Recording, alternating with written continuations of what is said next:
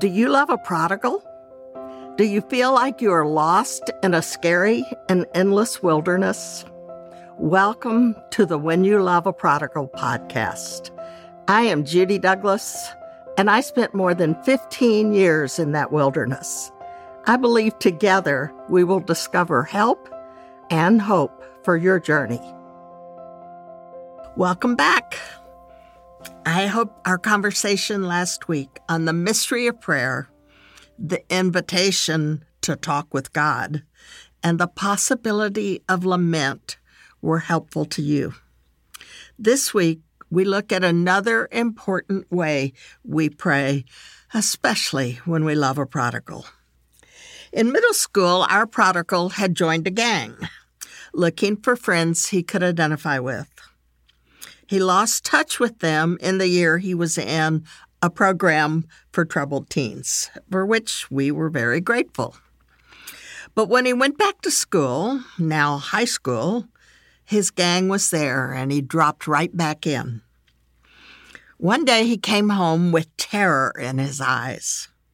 His gang had gotten in a fight with another gang, and somehow the members of the other gang had felt that our Josh was the cause of the conflict. They were coming after him. We prayed with him and for him, recognizing that he was under attack from the evil one. But how? How do we pray against the devil? Do you believe that? Do you know that there is an enemy and he really likes our prodigals? We all want to live in peace, don't we? But our world is filled with terror and war and climate and all sorts of things. Almost daily, enemies attack and kill. They are frightening, unpredictable, and deadly. Yet we have a more powerful, more sinister enemy who hates us and has a terrible plan for our lives and for our prodigals. Because he is unseen, we tend to forget or ignore him. But we are warned and admonished in Scripture to be on the alert.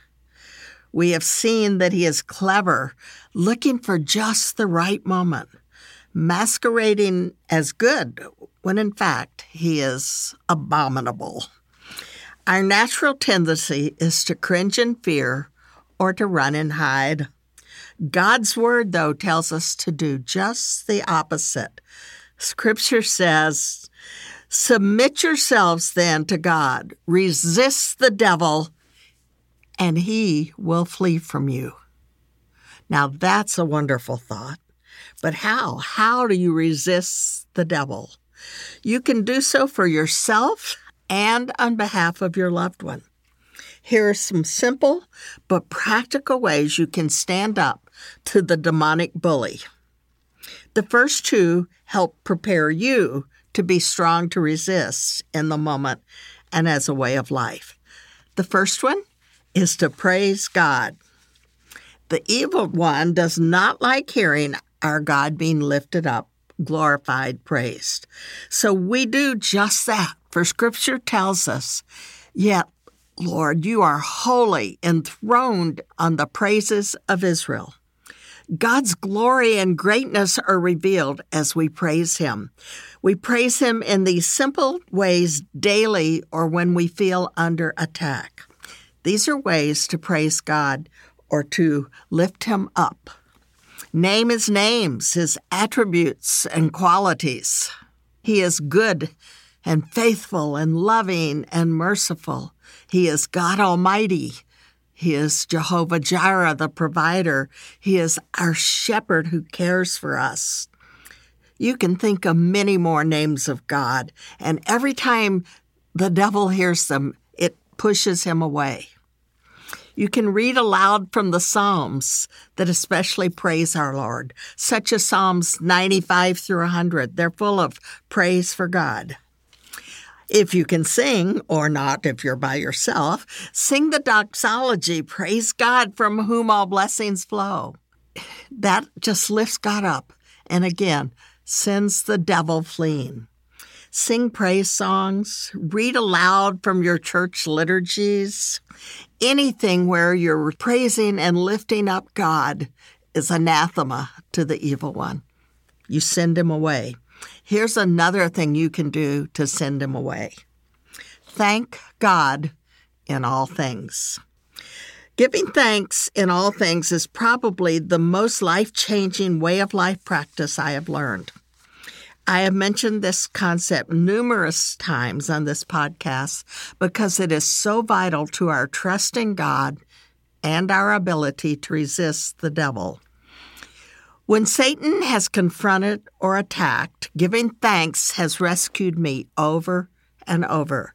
When I give thanks to God, especially in difficult, challenging, painful, or frightening situations, several things happen. Almost immediately, my perspective begins to change from negative to more positive. Just saying thank you, Lord, changes my attitude. It may be small to begin with, but it does. Another thing that happens is I am affirming to God that I trust Him to be who He is. He is God and He is good. I say it aloud so listening minions of the evil one hear that as well, and it sends them running. Often saying thank you, Lord, is like handing God a key to open a door, to show me what He is doing, and to rescue me. These are ways for us. Then God tells us since we're going to be engaged in battle, because the evil one really wants to hold on to our prodigals, it's really important that we wear the armor of God. The Apostle Paul in Ephesians 6 reminds us that the real battles in life are spiritual. He says, For our struggle is not against flesh and blood, but against the rulers, the authorities, the powers of this dark world, and the spiritual forces of evil in the heavenly realms. Therefore, Put on the full armor of God, so that when the day of evil comes, you may be able to stand your ground. And after you've done everything, to stand, to stand firm. He lists the pieces of armor that we are able to be clothed in at all times the belt of truth, the breastplate of righteousness, the fact that we have the righteousness of Christ as ours now. The shoes of the gospel of peace. The gospel will give us peace wherever we go, walk, run. The shield of faith. Faith is a protector from the darts that the evil one throws at us. The helmet of salvation, the assurance we have that we have been saved by the blood of Christ, and it's it's a protection of our head, our mind, our thinking. The sword of the Spirit, the offensive weapon that we have, that we are wearing, the armor, is the Word of God. But we also have prayer. He tells us in this passage that we are to be praying in the Spirit not just in our own thoughts and words, but letting the Spirit guide us so that we're praying the things that God wants. Another way that we send the enemy away, that we resist him, is we speak truth. When you sense you're under attack, when you feel oppressed, when confusion reigns, because the devil loves confusion, speak aloud to the demons that are tormenting you announcing the truth of Scripture. Choose to confront them with truth rather than just making a power play and say, I'm stronger than you, because you're not in yourself, only in the Lord. Seek out verses that address the way you are being harassed.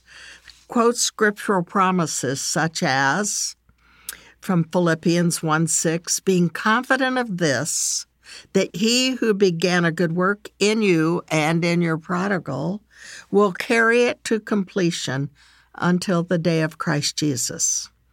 And this in Deuteronomy 31 the Lord Himself goes before you and will be with you. He will never leave you nor forsake you.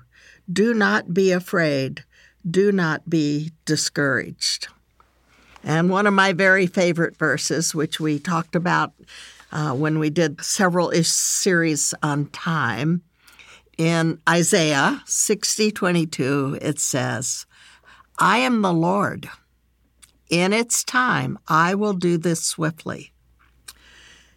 And then in Hebrews 4, we are admonished, encouraged, invited.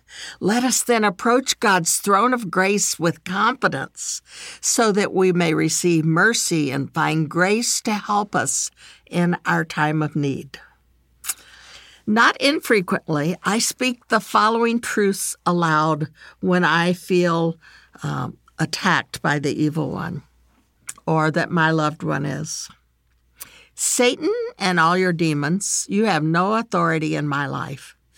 I belong to God, washed and cleansed by the blood of Jesus, adopted by the Father into God's family, filled and guarded by the Holy Spirit. You must cease, desist, leave, go wherever Jesus tells you to go.